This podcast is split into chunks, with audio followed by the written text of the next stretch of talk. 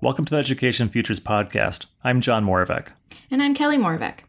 The Finnish approach to education is, again, our focus for this episode, which is part two of a two-part series. Finland has received a lot of attention lately for its top performance in comparative international assessments of its students and its schools. In this series, we ask, what works in the Finnish approach to schooling? What are some of the misconceptions out there? What can we learn from the Finnish approach that could be used elsewhere? And do we need a revolution to create change, or is there a better way? In the previous episode, we spoke with Pasi Sahlberg, who wrote the book Finnish Lessons 2.0, and it was the focus of our last online book discussion as well. Though we covered such topics as special education, the possibility of a shift from teaching to learning, the standards movement, and accountability, the main themes that kept emerging were the ideas of trust and personalized education. Pasi hinted that there's a bit of a dark side to Finnish education, and that not everybody is content. So we reached out to two of our educator friends in Finland who have been working on shaking things up just a little bit. Marko Koskinen established a democratic school in Finland, which ran as a brick-and-mortar type school for 3 years, and now has morphed into more of an online democratic school. He's a leader in critical thinking about Finnish education, and most recently organized the International Democratic Education Conference in Mikkeli, Finland. I'd like the trust that the teachers are given in the schools. The teachers have a huge amount of autonomy. I've actually worked in public schools or the government schools for, more than 10 years, doing many kinds of substitute teacher jobs and longer periods. Yeah, I have some kind of idea how it goes. And I especially liked the autonomy part. Pekka Ihanainen is a retired vocational teacher trainer from Haga Helia University of Applied Sciences in Helsinki.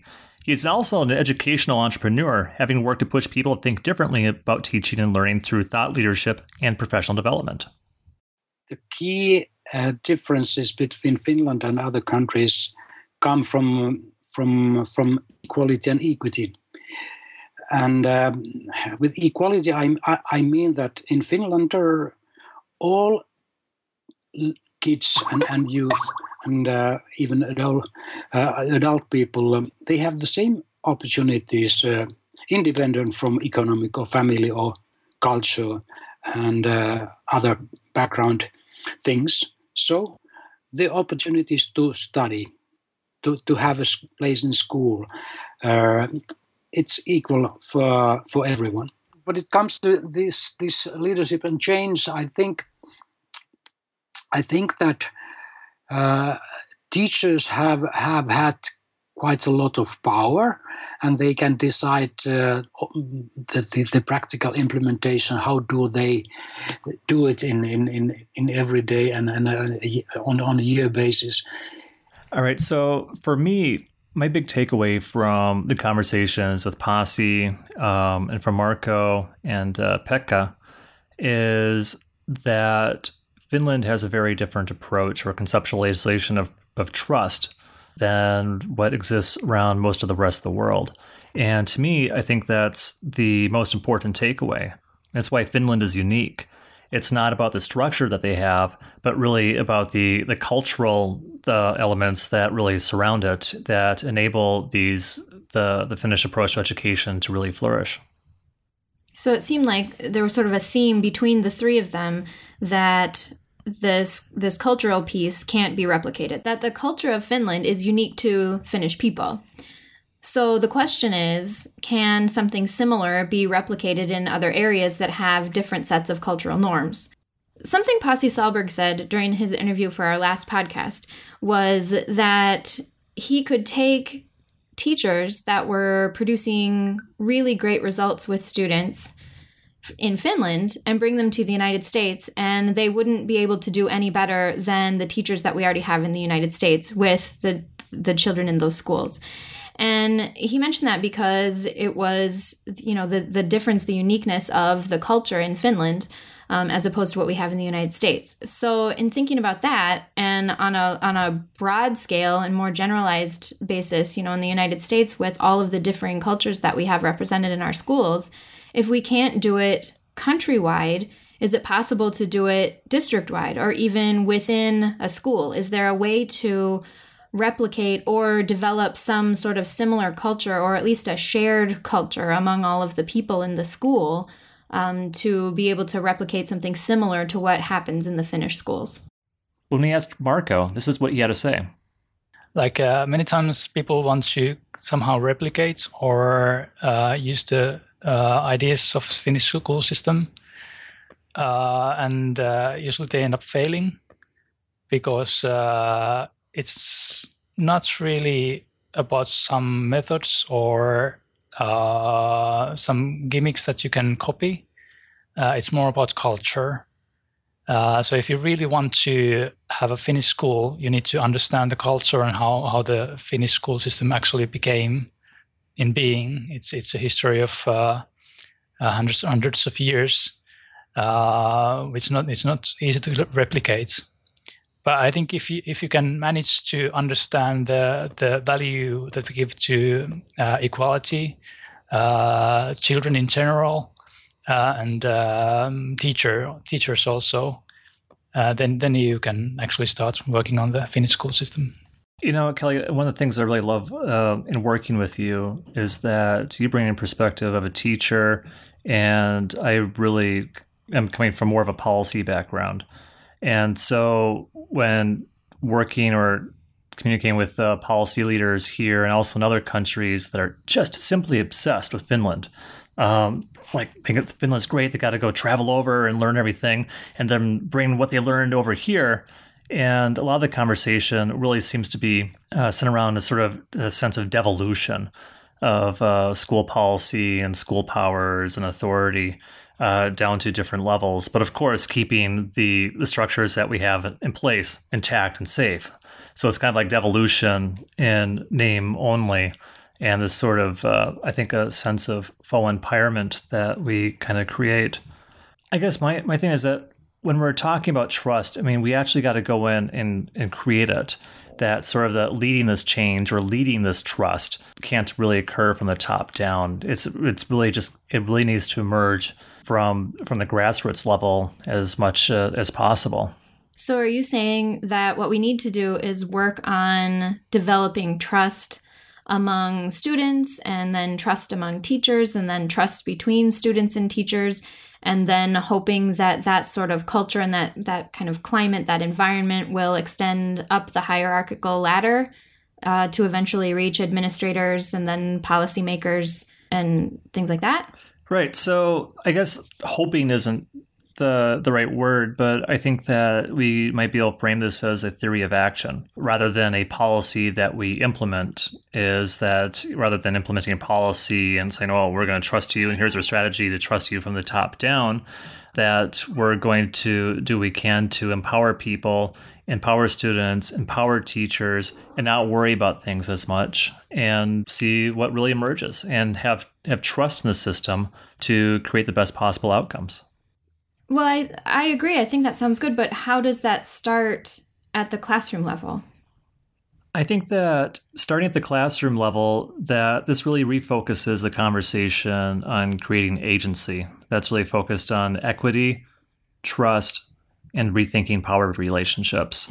And this really gets in the face of the standardized approach to learning that we have, you know, the one-size-fits-all modes of education, or at least some one-size-fits-all modes of assessment that we have, and that we need to trust students to really learn more on an equal peer-to-peer basis and a peer-to-teacher basis, utilizing technologies as best as we can, but also rethink the power relationships. So the accountability is really within the classroom. It's really among students, between the students and the teacher, rather than, say, from the classroom to authorities somewhere else. So how does developing that culture of trust among and within and between the students and the teachers in a school extend up so that there's a development of that culture of trust between the teachers and their administrators, between the administrators and the policymakers? How does developing that culture of trust within the classroom then expand out so that it's a well-developed climate of trust for all involved?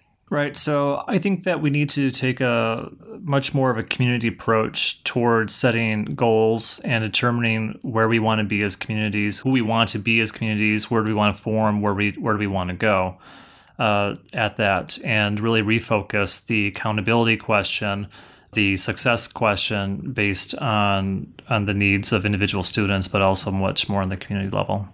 That's probably more of a, you know, an opinion and personal perspective, rather than saying having a national or statewide policies to adhere to. Well, I'm not sure that it would ever be successful to have some sort of policy in place that we all trust each other. That doesn't seem reasonable. No. So we're not going to create a policy on trust, but rather it's a cultural thing.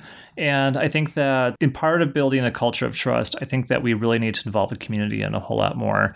Our schools are really separated from the communities that we serve. We've got cultural walls, we have physical walls, and some of them are for good reasons, but a lot of them not so much. And I think that we have sort of shared ownership for the conversation about education, shared conversation about the futures of kids, the futures of schools, where we want to go. I think that we can find ways to connect better, collaborate more, and create a sort of a common vision and the trust necessary to really create outcomes that are beneficial for all of us. So it's really about going back to the beginning and making sure that all stakeholders' voices are at the table. So that includes the kids and the teachers, the administrators, policy members, community members, business leaders, everyone that is a member of any given community, and determining what success looks like, and then ensuring that everyone has a role that they're capable of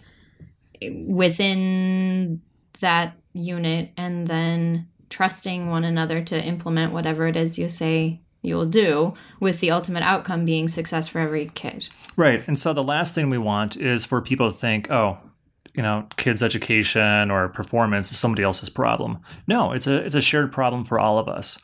And we have to work together and trust each other to create the best outcomes, the best schools, the best outcomes that we can. Did you just say that children's education is a problem? No, did I? We're suggesting that someone's education is another person's problem. No, but it's something. No, geez, no, but it's something that we all share. It's a fun part of life that we all share. It's an opportunity. An opportunity for everyone. An opportunity for everyone. That's a conversation. I mean, kids are part of our communities too. Kids are people too. We say, right? Mm-hmm. And kids are also part of our communities, and they need to have much more of an equal say, but also responsibilities. And the same also goes with the rest of the community as well. And so it's really about integration and inclusion at a very fundamental level. Well, and I think also one of the key elements, too, is having some sort of accountability for a group that you're a member of. Kids don't really have much accountability toward other members in their community unless they're a part of some sort of maybe church group or some sort of, you know, a group that's outside of school. Often, at least in my experience, the only people that kids feel accountable toward are their parents or their immediate family, and then one or a handful of teachers at school, and that's it. And I think often kids don't even necessarily feel a sense of accountability toward themselves, because they spend a good portion of their lives working to please or achieve based on someone else's set goals or set ideals for them. And so providing them with a space to be accountable toward other people within the community, and seeing that those people and others within that group will be accountable to them as well, is a really powerful message to send to kids. And I think that is the beginning of developing a shared and mutual trust, which is what we're lacking. Right. And I think that's really reflected in Scandinavian cultures with the cultural dimension that they're highly individualistic, but there is also a collective accountability as well. And I think that's a huge piece that we see in the success in Finnish schools as well. Mm-hmm. Let's check with what Pekka has to say about that. When I think in Finland, power is used, is connected with the autonomy of teachers or local education providers and that kind of things. So what I'm trying to say that we have the core curriculum, which is for everyone, but it is sort of a framework. But then city and municipality, administrative people and schools, they can autonomously make more detailed curriculums. And then the single teachers, they have quite a lot of power to decide what to do they do in practice, if they do it in the framework of core curriculum. So then that leads us into the perfect conversation about this, the homework policy that went viral on social media. Do you remember that? Oh, tell me about it. So there was a picture of a note that went home from an elementary teacher's class with the new homework policy, which basically was the only homework that the child will be given would be anything that didn't get finished in the classroom as classwork, and then playing and spending time with family and eating dinner together and, you know, doing those things outside of school that we all know are really important aspects in helping a child grow. That started going around on social media right at the beginning of the school year, and there was really a lot of talk about people strongly supporting that idea, but then also people on the other side of it that were not strong supporters, that believe that homework is a good thing and that students need to be held accountable for their learning. So what are your thoughts on that? Well, where do you stand on it? Well, I just talked about a bunch. Homework over the years has changed a lot. You know, 100 years ago, people saying, "Oh, kids learned a lot in school stuff." Well, actually, what kids did for homework was not nearly as much or as intense as what kids do now. You know, being told to write a paper, maybe they have to write a paragraph, but now they write by the pages to do work, and so it's changed a lot. I think that within schools, I really like hearing from teachers that there's a real craving to create more social connections, more learning within the families, learning through play and free time, and not just in school. So I really appreciate that recognition that's emerging, that this is super important. So I have a couple of thoughts on this. The first one would be, you know, with this policy, the homework, if there was any assigned homework, it would be classwork that didn't get finished during class. And for me, that is an issue of equity, because if we think about who our students are that are not completing their classwork, it's students that have barriers to learning within the school day, whether it's, you know, a cultural barrier, whether it's a learning barrier, whether it's just a personal or social barrier, regardless of what it is. Then what we're ending up doing is punishing a student by forcing them to take work home. Or if we know the students aren't going to take the work home and they aren't going to do it and they're going to come back and then be behind the rest of their classmates, then we're causing a gap in the learning that's only going to continue to widen if the barriers that are preventing them from getting the classwork done in the first place aren't removed. And then that if the expectation continues to be whatever you don't get done in school needs to be done at home. So that's my first issue with the policy. The other thing that I think, or the other thought that I have about the policy, is that I really like the idea of not taking any assigned homework home, but I would like to see people's thoughts change about what constitutes learning, because often kids and teachers and parents consider learning as what's done at school, and homework then as an extension of the school day is considered learning because it's brought back to school and it's looked at and assessed and evaluated and graded by a teacher to determine the extent to which a child learned that concept. And I would like to just maintain that there is a lot of learning that gets done at home through that free play and through what you're doing and the discussions you're having at dinner and through socializing with friends and other members of the family, and that also needs to be considered learning. And the last thing that I have to say about that is, if a child is doing something at school that they are interested in, that they have a strong aptitude for, there's high likelihood that they will continue that learning at home on their own because they're interested in it, because they're already good at it. And even though that wouldn't necessarily be assigned homework, we need to consider that as learning as well, and encourage kids to explore their interests, explore their curiosities outside of the classroom, and celebrate that as learning toward the mastery of some sort of standard or objective or goal that might be something in place in the classroom.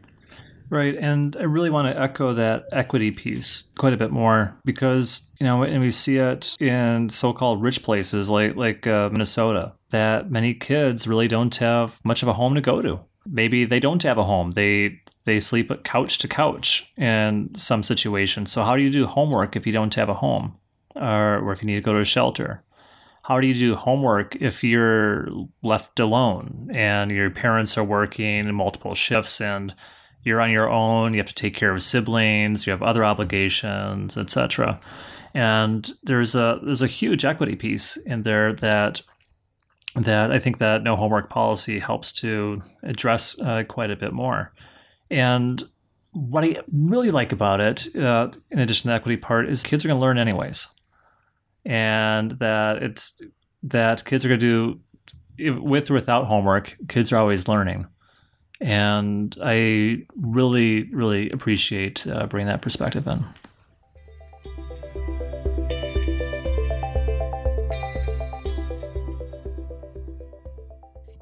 Join us at 10 a.m. Central Standard Time on the first Saturday of every month for a virtual book discussion. Upcoming discussions include Richard Cash's Self-Regulation in the Classroom, Helping Students Learn How to Learn on November 5th, and Peter Gray's Free to Learn on December 1st. Engage in the conversation using hashtag EFReads on Twitter or by following me, Kelly Kalorn-Moravec, on Facebook and commenting on my live feed.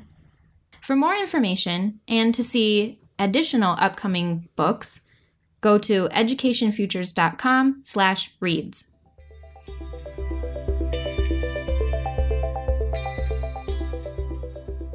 So something that both Pekka and Marko talked about were breaking down barriers to learning. And to me, within the schools that we have here in the United States, in particular in Minnesota, where we're using this standards-based approach, what that means to me is that really we need to be focusing on how we are working with the standards, because the standards represent the what, right? So we know what we have to teach.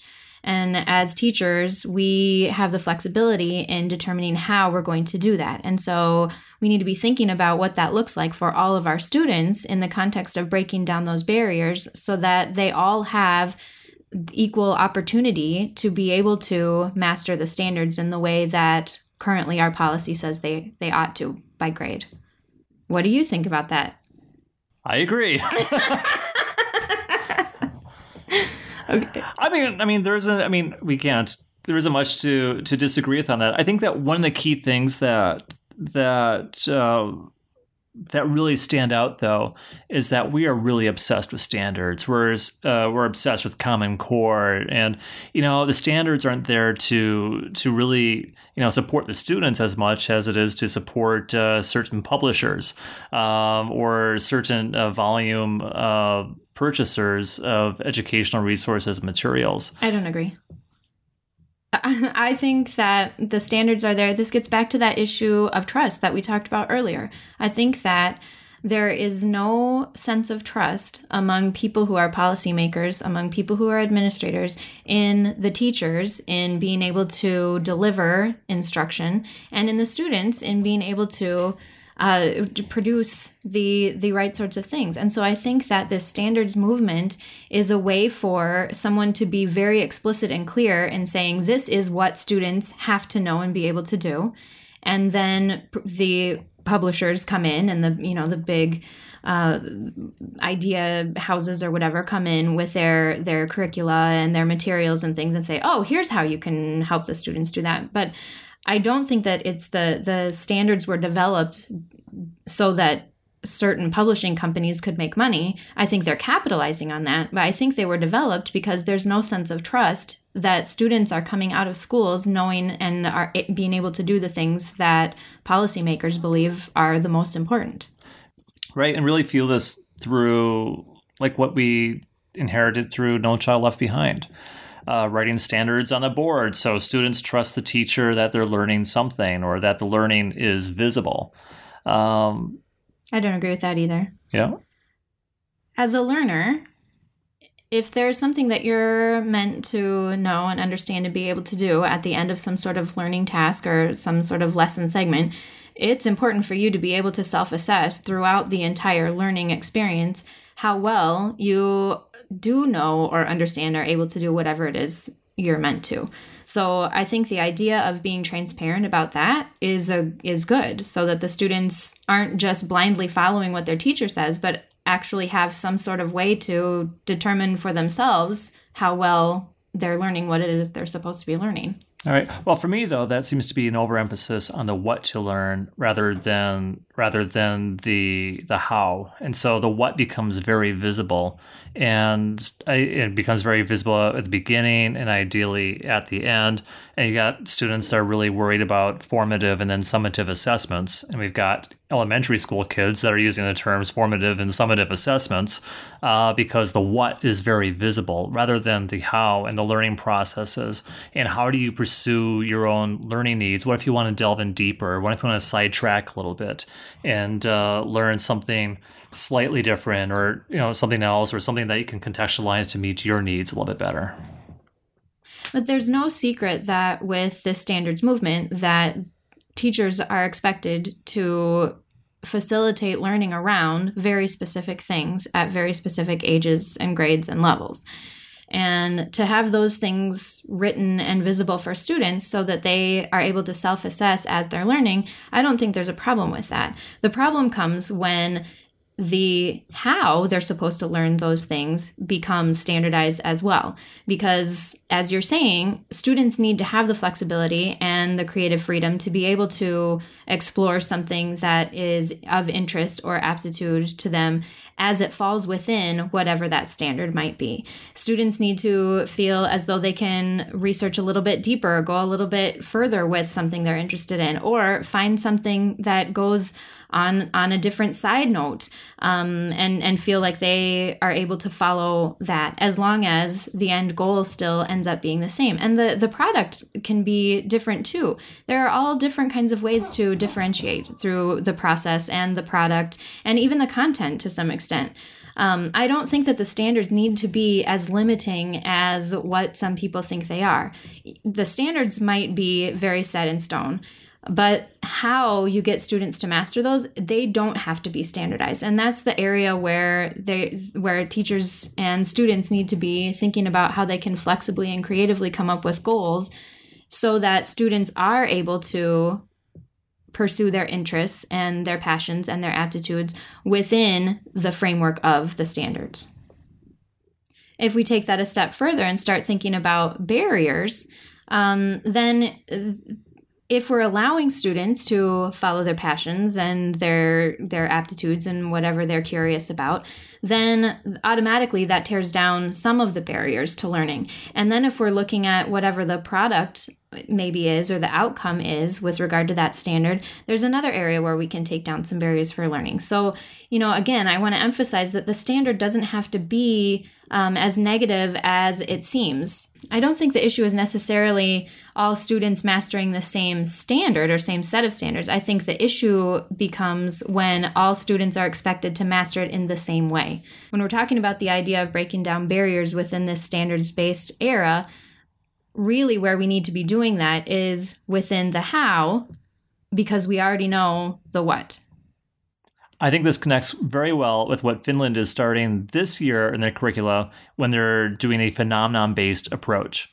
Here's what Pekka had to say about it. There's a new curriculum, and it's called, I think it has many names, but one most popular is phenomenon-based approach, phenomenon-based curriculum, which means that subjects are not in center, but learning is in center. And subjects as such are not taught or learned, but as real and as authentic phenomena as possible which are real things. They are basics of learning, and all activity, also those contents included in subjects, are combined and connected to those phenomena. So let's take an example. The phenomenon can, for instance, be in architecture, and then all math, reading, writing, biology, geography, history, whatever subjects are combined to this big phenomenon. We are now studying architecture, and then the phenomenon architecture can be divided into smaller problems. What kind of styles of architecture, what kind of buildings, and what kind of house building and construction activities, what kind of history of architecture includes, and all possible things, more smaller problems. And then they can be even divided then projects to examine together, learners and teachers. For instance, go to see some famous buildings and look them around, and maybe make some research about the building. How is it built, and who is the architect, what is the style, and so on. So, in principle. And in practice, teachers together at the school, and then also together with learners define. Of course, teachers first define the at least the idea of the phenomenon via which the learning takes place. But then, when there are some phenomena, or those main phenomena for year basis or season basis, term basis, then they are examined and defined in more detailed ways together with learners. So we had an interesting conversation the other day with a parent of a school-aged child in our community, and she was talking about the school where her son goes, and for every project, a teacher advisor sits down with the students individually, and they look at all of the standards that are important to be covered in the next learning segment. And then together they develop goals and they develop a project around the standards and how to meet all of the standards together. And again, when we're thinking about the obligations that we have under this standards-based movement, this seems to be a good way to kind of take what Finland is doing in this idea of the phenomenon-based approach or question-based learning approach, and putting it together within the confines of what we have with the standards movement in the United States to allow students to still pursue their interests and aptitudes while producing something that is vastly different from their classmates. Right. And one of the other things that I like about Finland's approach is that they're approaching phenomena inside and outside the classroom as well. So pieces are integrated around central themes. And I really like the examples that Pekka brought up, like with architecture, and really drilling down to really individual items or units or phenomena, experiences, elements that really emerge out of there. So I really do like that approach very much. Mm-hmm.